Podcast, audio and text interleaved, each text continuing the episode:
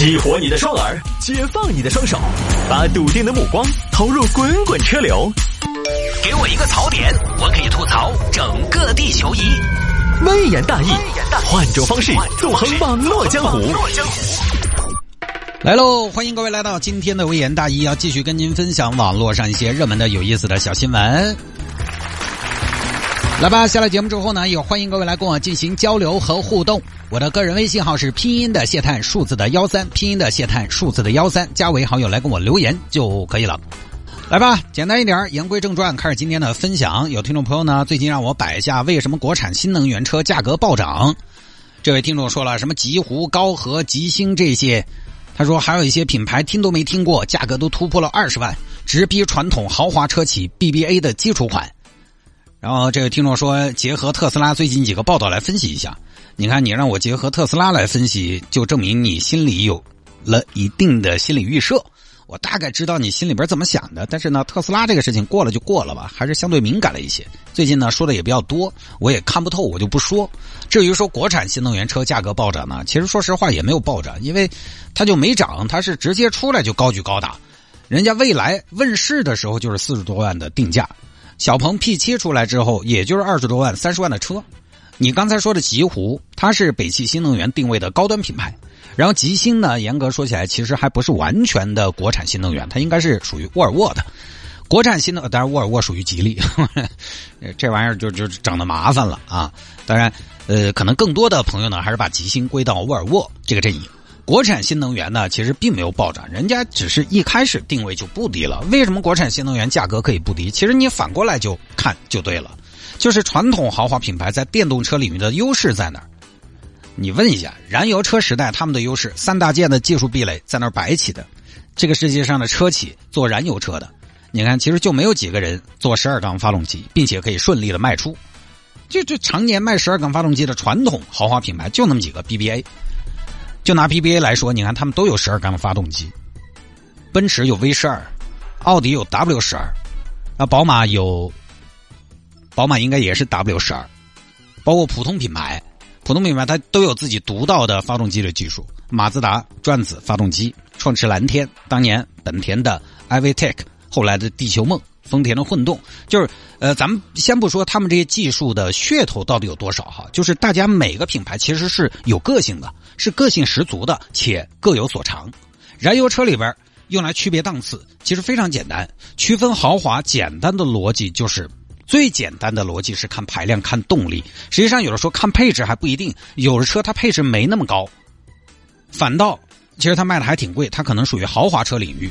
但是有些车呢，它配置挺高的，但是它可能属于普通的家用车、经济型的轿车，这种都有。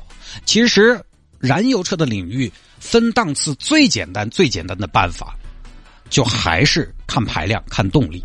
没有个车很便宜，但是排量很大；也没有车非常贵，但是排量非常小。一点三 T 没有。但是电动车领域，传统豪华品牌如何体现它的豪华？因为动力已经不太能区隔得开，蔚来那么大的车四秒多，比亚迪汉三秒多，极氪零一也是三秒多，小鹏也差不多。那豪华品牌怎么去通过动力来体现豪华？你总不能说 BBA 造个车电车一秒吧，是吧？变速箱也没有了，大家也不存在什么发动机跟变速箱的匹配，也不存在什么平顺性的问题，也都不存在顿挫的问题，也都不存在什么换挡速度的问题。接下来就是续航了，对吧？刚才我们说的那些什么发动机啊、变速箱啊都不用了，电动车，甚至电动车本来它的保养周期就非常长，而且它的保养就是一些常规保养，检查一下你的轮胎，检查一下你的刹车片哎，这也差不多就齐了，根本不用加机油，不用换机滤，呃，不用换什么什么火花塞，这些都没有。然后接下来比什么呢？续航，续航这点上到目前为止，除了增大电池容量。我还没有看到哪一家在续航上有多么出众的表现。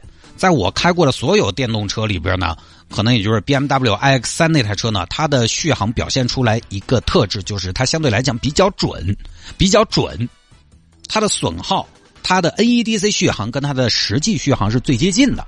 其他的，你说那个续航里程，大家其实倒差不差，能差多少？没有谁有绝对的优势，就是同样的电池。同样大小的电池，我能开出一千公里，别人只能开五百，没有这样的车，只有说续航准与不准的区别。同样的价位，没有哪家多么的有惊喜，也没有哪家很拉垮。同样的价位哈，所以现在对于豪华、豪华传统燃油车品牌比较尴尬的地方就在于你怎么体现你的优越性。以前买燃油车，我们买豪华品牌，只是因为品牌吗？很多朋友说买豪华品牌人傻钱多，其实不是。你去看看 C 级车这个序列里里面，BBA 三家的动力匹配，它就是要强一些。奔驰豪华感的营造就是好，气场拿捏的好。奥迪它这个双离合的效率就是高。然后在 BBA 这三个品牌里边，它四驱呢就是就是更稳当一些。宝马它这一代呢，舒适性确实做得很好，开起来也轻松。它品牌的背后还是有一定的产品力支撑的。但是当这些品牌进入到电动车领域怎么办？这个就是个问题。你看当年 BBA，你再说怎怎么人傻钱多？你我当当年买车的时候，我就看，我说我换车一定要换燃油车七秒以内的。我看来看去吧，在传统豪华品牌的 C 级车当中，能开进七秒的，恰恰。基本上也就 B B 两家，奥迪这一代的 A 六呢，如果你买四五 T F S I，因为它是两百二十多匹的，所以它还开不进七秒以内。然后其他的像沃尔沃 S 九零，它是开不进七秒的，凯迪拉克 C T 六它也开不进七秒。当然，你可以买更高的动力配置的，所以它还是有它产品力的原因，它是有产品力支撑的。但是当这些品牌进入到电动车领域怎么办？这个就是个问题了。所以国才敢买高价，人家配置也不低。好多朋友说什么造车底蕴，造车底蕴。当然我也说过嘛，弯道超车的关键就是绕开底蕴。老百姓买东西比较务实，谈底蕴的东西那都是奢侈品。工具来说好用实用就行。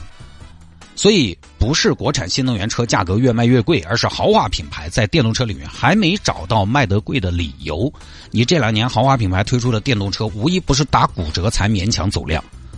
反倒因为豪华品牌，它还要照顾到自己的燃油车的体系，还要照顾自己的品牌调性，所以啊，它在电动车领域还缩手缩脚的。它的产品在新鲜感上不愿意那么的激进，所以啊，它的优势其实并不显性。当然，因为它在燃油车领域的地位，在燃油车领域依然可以赚得盆满钵满。所以你换个角度呢，可以这么理解，它的发展要保守一些。保守有时候呢，换个角度看，在新技术的使用上，可能对消费者来说就意味着它更加可靠。因为我观察的电动车呢，BBA 的电动车对外宣传的时候呢，他们还是他们在口径和这个话术上要克制一些。这个一方面也是因为他们起步稍微晚了点另一方面呢，我觉得他们是想保持一个自己的一个节奏。可能从消费者的角度来说，它有些有些东西可能更加值得信赖一些。反正不奇怪，因为国产电动车配置高，动力一样好。你说它哪个方面差好多？现在设计其实也跟上了。我那天去看小鹏的朋友们，我觉得挺帅的呀。所以你说它哪个方面差好多？不见得。电动车比续航、比提速这些显性的东西，国外品牌其实都看不到太明显的优势。所以不是国产品牌卖贵了，而是豪华品牌在电动车这个领域可能不是那么的卖得起价，他们还没找到他们的定价标准。他们在燃油车领域溢价的那些因素，放到电动车这个领域不好使。这不多说了哈，这个呢，反正我是一个业余人士，业余人士的业余见解，专业见解，大家可以收听我们早间九点到十点城市车享会这档栏目，有更多专业的解读为您带到。好嘛，就分享到这儿。